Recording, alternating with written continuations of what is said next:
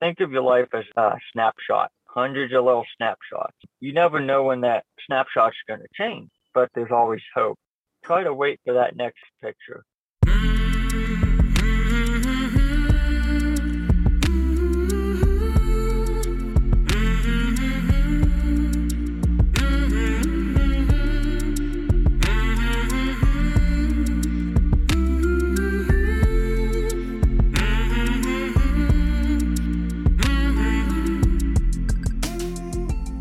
Hey there, my name is Sean, and this is Suicide Noted.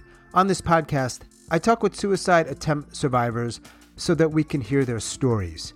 Every year around the world, millions of people try to take their own lives, and we almost never talk about it. And when we do talk about it, many of us, including me, aren't very good at it. So, one of my goals with this podcast is to have more conversations, and hopefully better conversations with attempt survivors. I'm certainly going to keep trying. Now, we are talking about suicide. This may not be a good fit for everyone. Please take that into account before you listen. I do hope you listen because there is so much to learn. If you are a suicide attempt survivor and you'd like to share your story, I'd love to talk. Please reach out. Hello at suicidenoted.com or on social media at Suicide Noted. We really appreciate everyone who has listened to these stories since July. Please keep listening. Let other people know about it. And I know I say this a bunch. If you listen on Apple, rate and review this podcast. It really does help. And finally, we have a Patreon page. If you have an interest in helping us out with a financial contribution, and we could use the help, there are some costs associated with producing this podcast. I will include that in the show notes. Have a look. We could use the help. But again, either way, thank you. Today, I am talking with Ruben. Ruben lives in Ohio, and he is a suicide attempt survivor. Hi, Ruben. Well, I appreciate you reaching out and, and wanting to talk about stuff with me here. I do. Well, thank you. Thank you for uh, letting me have the opportunity. For sure. Um, My pleasure. I've been trying to want to tell my story here for a while. Um, mm-hmm. haven't had the opportunity to. Sure. So you are in a garage in Ohio. You had uh-huh. reached out to me in the last few weeks, I believe, and wanted to talk about your stuff, what you've gone through. I'd like to understand because so few people are open and willing to talk about these things. How, how did you come to be okay about talking about it publicly? Well, I'd known known at least three people that had actually completed suicide. One of them was my neighbor, her son, and then two other ones. One of them was from the church, and another one was just an acquaintance.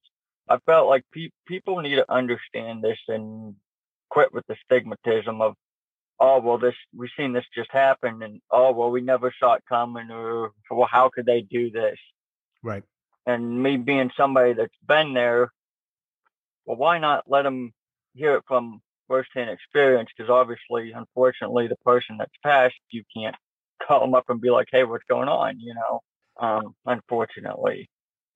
What did the people, the three people that you you knew that that are no longer here, your neighbor and someone from the church and an acquaintance, and you had connected that with like the stigma. Do you remember? Were, did things happen? Did people say things in response to their deaths that made you think that's not okay? Yeah, especially with my acquaintance.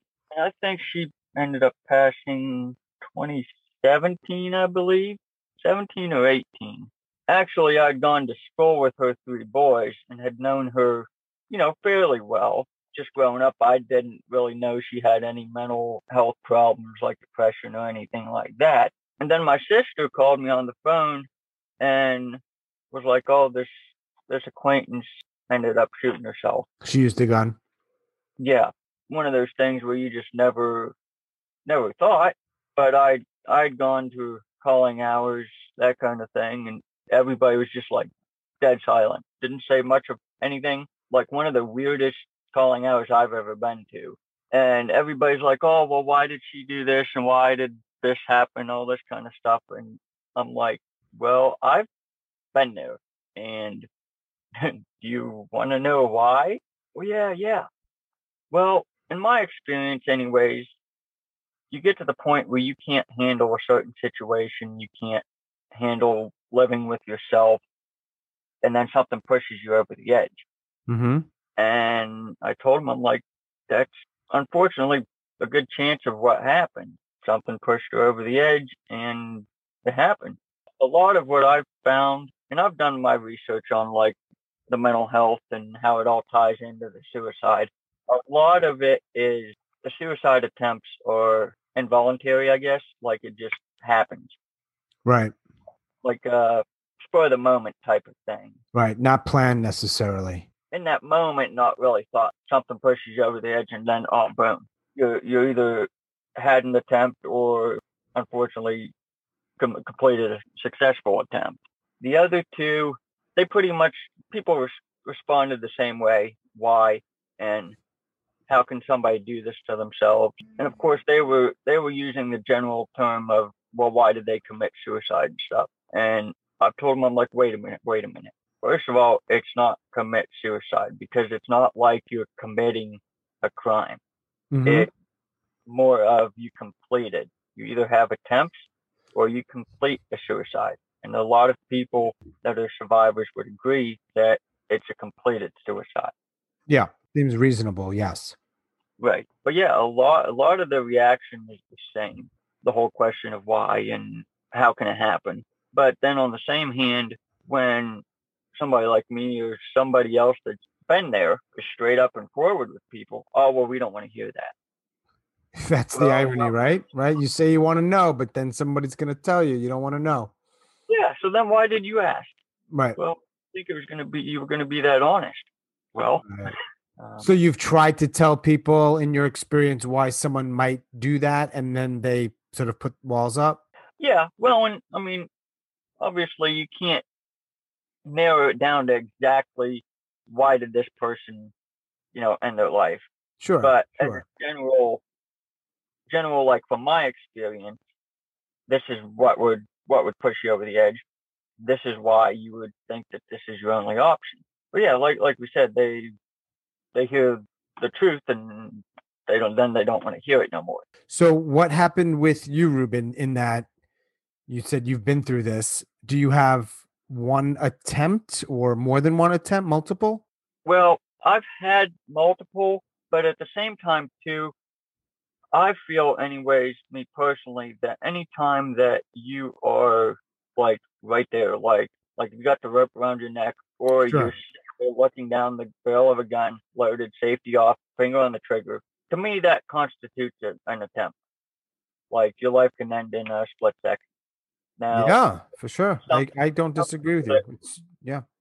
there's some people that wouldn't agree with that and be like, oh, well, you didn't end up in the hospital or, you know, such and so forth. But yeah, I would say uh, there's at least been at least three or four major ones that I can think of. So three or four major ones. However, you define attempt, you get to decide, right? For you, how, when was the first one? How old were you? I guess my first one was um, back in 2016. 2016. Okay. It's always been a, an escape from something or someone. So back in 2016, I had gone out into the woods, climbed up in my, climbed up in the tree stand, and put a rope around my neck. Didn't really tell anybody. I mean, my wife knew that something was wrong, but that's about it. And what happened? Well, I don't really mean to be graphic, but It's okay.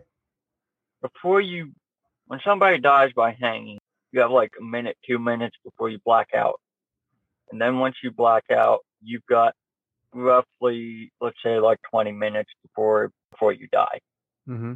And I was just to that point where I was about to black out because stuff was starting to spin. Like you could watch like the trees and stuff get blurry and then it would look like stuff spinning.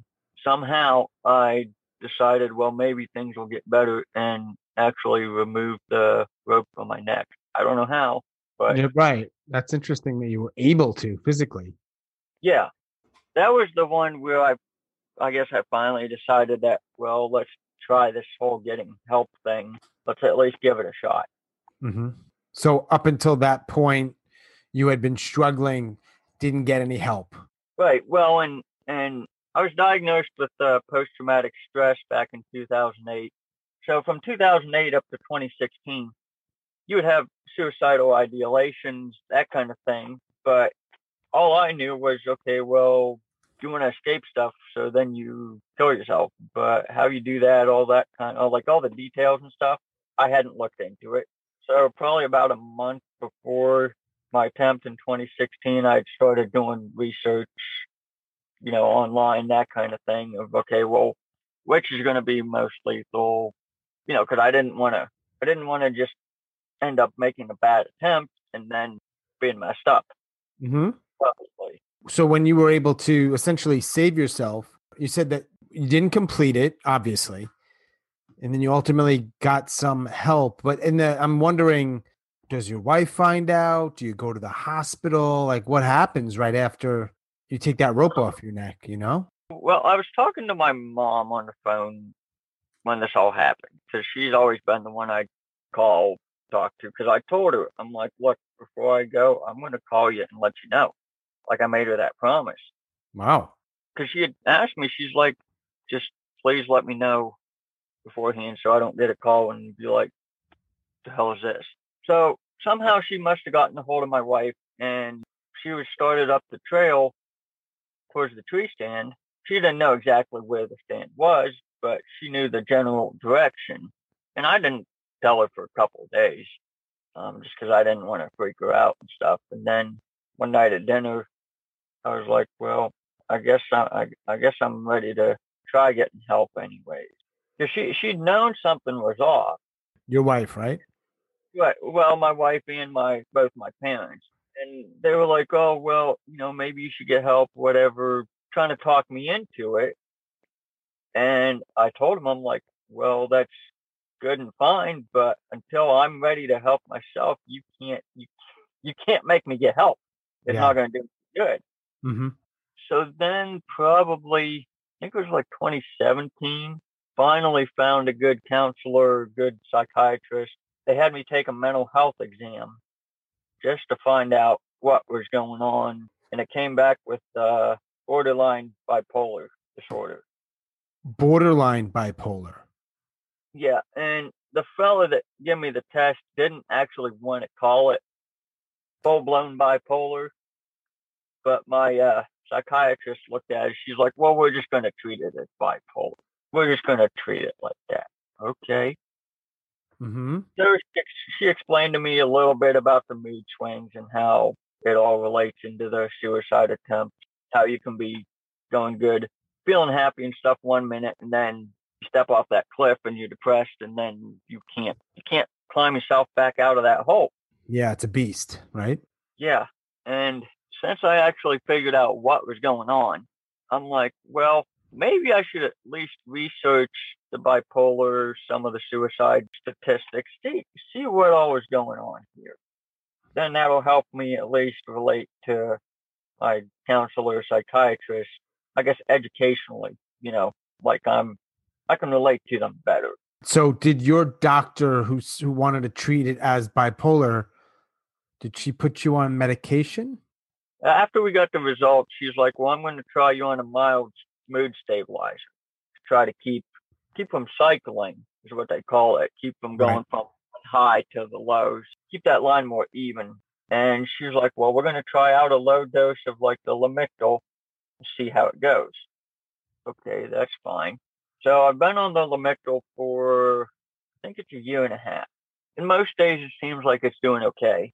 But when I need my medication either adjusted or if we need to add one or switch meds, something along those lines, it's always dangerous Yeah. for me. And it seems like it's dangerous for people with bipolar since it is a chemical imbalance with your moods. You can go directly from being good and stable to sitting over there with a, you know, looking down the barrel of a gun. Don't know why, but your meds are messed up. Yeah. You had said, Ruben, that back in 2008 you were diagnosed with PTSD. Yeah. Yeah. Were you? Was that from a, a trauma or? Do you know what was the root cause of that? Yeah, I had gone through a uh, bad family situation. Well, that I come out with the post traumatic stress, which really didn't help the whole suicide stuff. Sure. And so you mingle the post traumatic stress with the bipolar, and it makes makes for a bad cocktail. For sure. So when you were treated in 2017, and if I understood you correctly, there were a couple of more attempts after that, right? Because 2016 was what you said was the first one. Mm-hmm. So what else? Yeah, I mean, I don't want to just jump ahead, but it's kind of an interesting because it sounded like. Tell me if I'm wrong here. You got some help, and it was moving in a positive direction. I don't know if that's the right word. Yeah. Yep. But then what happens that you tried more t- a few more times? Can you share that? A lot of it was med adjustment, trying to find the right counselor, psychiatrist, because unfortunately in the mental health field, that's you got to keep keep switching them. Yeah. Um, so when you're in between the process of all that, you're pretty much back where you started, where you're suicidal. And for me, I've never really told anybody, but I believe the next one, actually the next two, involved me sitting there looking down the barrel of a gun, like loaded, safety off, the whole nine yards. You so it's your gun. You have a gun. Yeah, yeah. I, I'm just curious. So you loaded, safety off, so as close as you can come.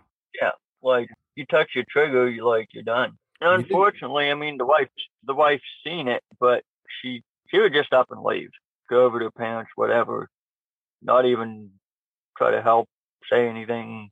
She would just leave. Difficult spot. Right.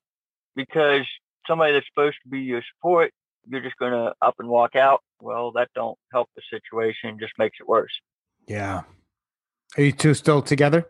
Yeah, we've obviously we've talked many times about the whole mental health, my mental health problems, the whole suicide attempts, that kind of thing. And we kind of made a uh, agreement that she won't leave like she had been.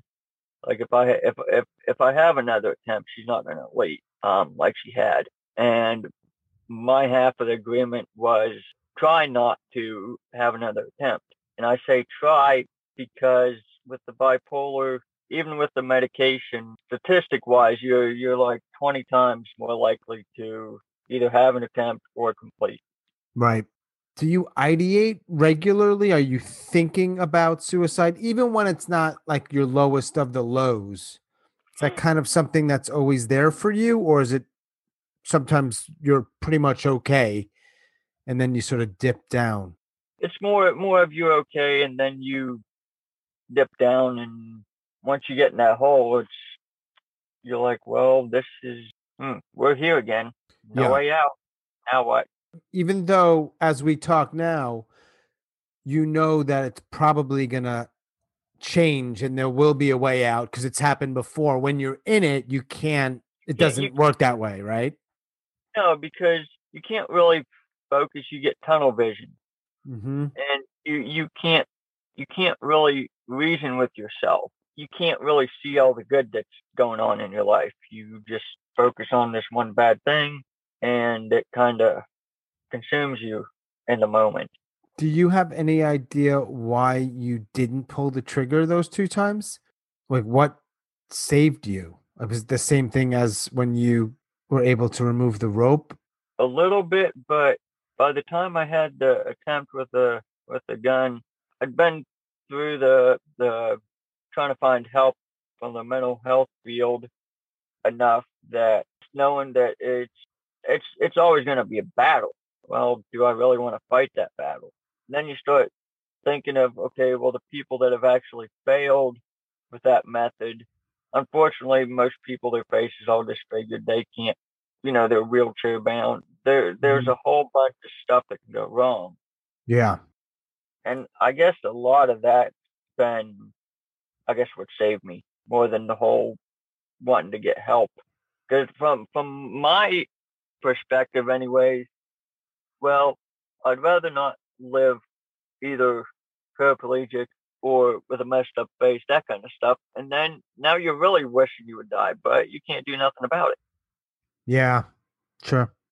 Uh, So I, I, I never want to put words into anybody's mouth, but when you say something like that, I think to myself, what saved you from not trying wasn't really you wanting to live. It was that you were just fearing living in a certain way, right? Disfigured, paralyzed, whatever else, brain damage to a point where you were essentially, yeah. So, like, as we talk right now, how do you feel about and this is not a loaded question. I mean, I, I'm always just looking for people to be honest, which I appreciate you you being so open. Like, do you want to live as we talk right now? right now my pills and everything are doing doing good. I guess the the fear that I have is eventually the the bipolar is gonna gonna get the best of you, almost like cancer, just because it's it's been that way for so many so many people that have been diagnosed with it. It's scary, man. Yeah, and so I mean there'll be three four months where I'm fine, like able to live normal, won't have any ideations or anything like that. And usually within those three, four months, I'll see the time for a pill adjustment or new medication, something like that, which now we're in the danger zone again. And unfortunately, with like, you don't really want to die, Mhm. but it's kind of like, it's kind of like cancer. For the most part, unfortunately, like, you're going to die. Like, you've got cancer clear through your body. You, unfortunately, you're going to die.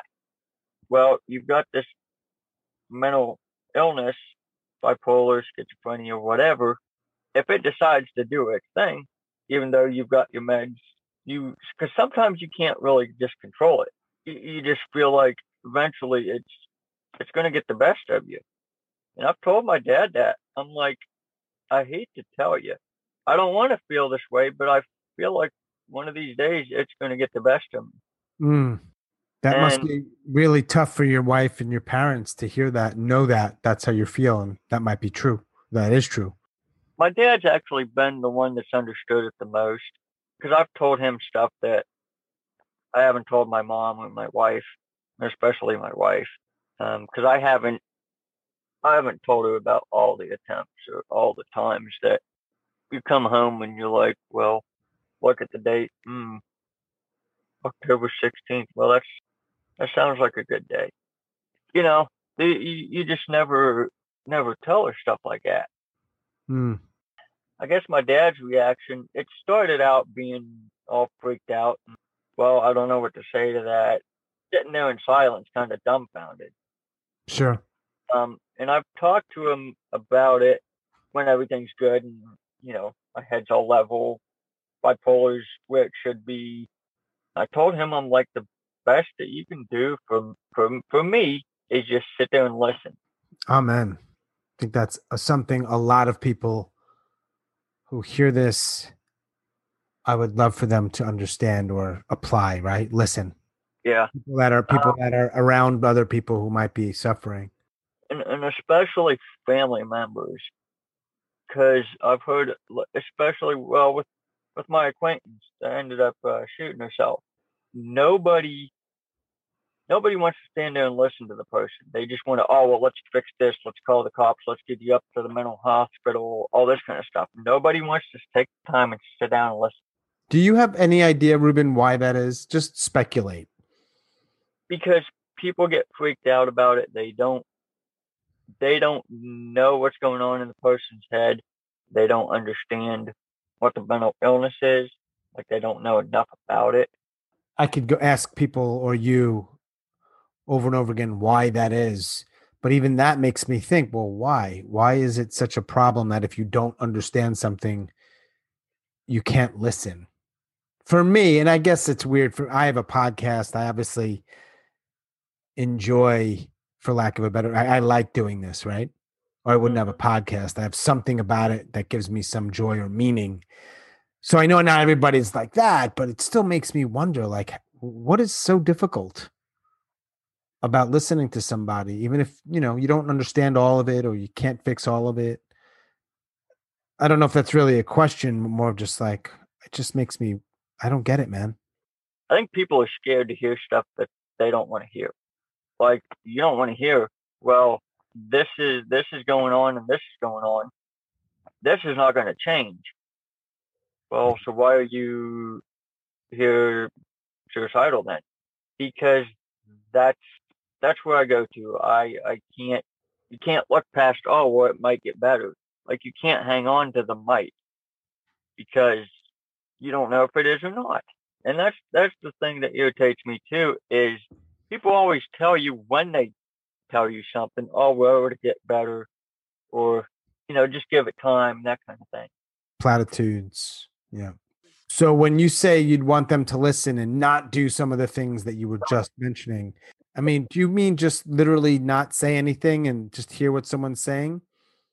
Yeah, just sit there and let them get it out because that seems to be the best way to start to come out of that hole, um, at least for me. And just for them to know that, okay, like when I get triggered, I mean, suicidal or not, when the bipolar gets triggered, I usually start cussing, like saying the F bomb and that kind of thing. When I'm venting to you about what's going on, don't be surprised if I say, like, well, this is all fucked up and this and this, you know. Don't be like, oh, well, you shouldn't talk like that. Just let me get stuff out. And then we can start the process of getting better right there at the moment. Yeah, of course. That's a bizarre response, but I absolutely believe you that people say stuff like that. It's just so weird to me. I feel like it's uh in a in a way, and it's a little judgmental on my part, to be frank with you, the level of like interpersonal communication skills, it's like that of a child almost. People are so poor at it. Mm-hmm. Just so incredibly inept. Yeah. I think we both agree on that one, right? Have you ever been hospitalized? Have you ever had to go to the hospital to t- to deal with this stuff at all? Right after my hanging attempt, I did just I, I went to the just the regular ER. Okay. To, I guess to start to figure out well where do I get help for this, and they referred me to the um I think it's the mental health board that kind of thing. But as far as being like checked into a mental health institute or anything, no. My wife and her mom, anyways, have said, well, you're on your medication adjustment. Well, why don't we just check you in into the you know mental health hospital? I'm like, well, I don't, I don't, not not so sure I really want to do that. Mm. I feel like make the make the situation worse because you're trying to get adjusted to med, and at the same time, you're going to feel trapped where you're at physically. Mm-hmm. And you're just going you're going to make it a hundred times worse than just try to keep me in my normal routine and let's adjust the meds. Yeah. So fortunately, I've I've never been in the in the hospital that that direction. What other things do you want to share with the people who hear this? Because you had mentioned about really wanting to talk about the stigma. That was a word you used when we first started talking. So the other stuff that you want to share uh, around all this stuff that you'd like people to either better understand or become aware of? And it, it really irritates me the whole thing of everybody, mental health circle or not, they call it committing suicide when it's not. It's you complete the suicide Mm-hmm. because you have the attempts and then you have the completed suicide. That makes sense. Yeah. That's mean- that's probably my that's probably my biggest one. That word. Yeah. That word. Yeah, because it doesn't reflect on how we see it, right? For many years, it was a crime. And they Mhm. use that word much like they would today with committing a certain kind of crime. Right. Um, it's mostly been decriminalized, but I don't think entirely. It's a little bit of a gray area there. But I absolutely understand what you're saying in terms of that word. My other one is when people are talking with you, especially health professionals. Oh, well, I understand where you're at or where you're coming from. Or I understand how you feel. And I've looked at some of them and I've been like, really? Well, have you ever sat there looking down the barrel of a gun, Right. you know, split second? Well, no. Well, then how do you know what it feels like? Yeah. well, well, well, you don't, do you? Well, yeah, no. I I hear that one a lot. Yep. Do you sometimes say something when when people use those words or say that to you? Do you say something to them, or you just sort of? I had one, I guess, psychiatrist or counselor. I don't remember what he was, but he tried to tried to tell me, "Oh, I know how you feel. I've been there, all that kind of stuff." And I told him, like, if you look down the barrel of a gun, well, not exactly." So then he keeps repeating himself on, "Well, I know how you feel," all that kind of stuff. I look straight at him. I'm like, "Have you fucking looked down the barrel of a gun and almost shot yourself?" Well, no. Well, then quit saying you have. Yeah. I, got up and I walked out. I told my wife, I'm like, I'm not dealing with this clown. Good for you. I'm like, you want to see what bipolar is when it gets triggered? Because he had never seen that. I'm like, that's what it looks like. For somebody that doesn't curse, to point straight at you and curse you out like that. Yeah, that's that's one of my big ones too. Is uh, people that say, "Oh, I know where you're at." You know, I've been there too. There, there have been a couple people that are actually survivors that have said that, but you know that they're actually survivors. Mm-hmm. They'll follow up with, "Yeah, well, I had done this," or you remember, you know what it feels like when this happens. And it's it's not just like, oh, I know I know what it feels like when you're in that hole. It's usually no. Well, I know what it's like to cut, and I know what it's like to sit there with pills and almost take the whole bottle. I know that feeling of, well, don't really want to do this, but it's it's an option. Those are the people that you know are for real, know what you're going through. Mm-hmm. You had said that you have not really talked much about this stuff with people, right? Or certainly not often, not many people. No. I asked you, I think one of the first questions, but actually, I don't know if I asked you this way. I guess you must have heard the podcast at some point, Mm-hmm. eventually reached out. So it's just interesting that, to, that almost like a switch went off where you don't talk about it. And now you're talking about it. Like, what was that difference? And I'm not looking for you to compliment the podcast or me. I just want to know for you, like, it seems like there's some change in that you're like, I don't know what the word is, maybe a little more open or willing. Well, I've always wanted to share my story, and haven't really had the the opportunity to, because no nobody in person has sat down and been like, "Well, what's your story on the whole suicide thing?" It's not very common, no.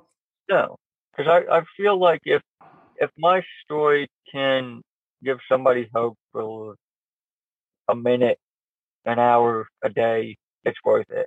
Yep. Even even if it's just that minute. Yep. With with us survivors, a lot of it is just knowing that there's somebody that's gone through it. Like Mhm. either that you can sit down and talk to, you can message somebody that you have access to, you know, has been there. Mm-hmm. It's a game changer. Can be. And when when you find somebody like that, you can connect on a different level. I don't want to say a more intimate level, but for lack of better words, or we'll just say intimate because mm-hmm. both have been through that situation. You pretty much know exactly what it feels like to to some degree or another. Like I said, every everybody's reasoning and whatnot is different, but you've you've got that common ground. Yeah, of course. Thanks, man. I really do appreciate you uh trusting me and sharing what you did. Uh any any other thoughts uh, about this stuff that you'd like to like to talk about? I think to to the people that are that have attempted or thinking about it, probably ninety percent of y'all have some sort of mental illness going on. Mm-hmm. And obviously we can't sit here and force you to go get help. You have to do that when you're ready. But think of your life as a uh, snapshot. Hundreds of little snapshots. You never know when that snapshot's going to change. But there's always hope. I guess try it. Try to try to wait for that next that next picture. Mm. Just see what it is. I've never heard it said that way. I like that. Well, thanks again, Ruben. Especially you're in a car. I know that. So uh, I appreciate you getting creative in where you're talking to me from. I appreciate you uh, giving me the opportunity and letting me finally share. Yeah, I, I appreciate you doing it, man. Very much so. So thank you. This always sounds weird when I say it, but like I'm glad that you're you did not complete those attempts. And you're still around. If you know, and you're I have no doubt when people hear this that they are at a minimum feel less alone and, and maybe more. Mhm. Uh so so thanks for that. All right. Well stay safe in the great state of Ohio. All right, thank you. All right, Ruben. Uh, stay strong, man. Have a good uh, have a good rest of your day or evening. Okay, you too. Bye.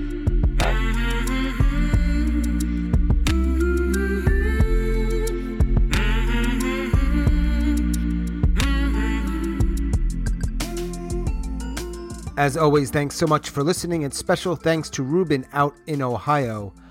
If you are a suicide attempt survivor and you'd like to share your story, I'd love to talk.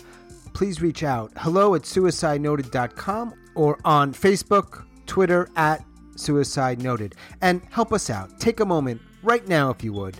Rate and review this podcast. It really does help people find it. So thanks for doing that.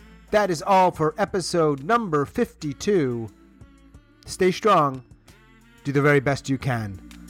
I'll talk to you soon.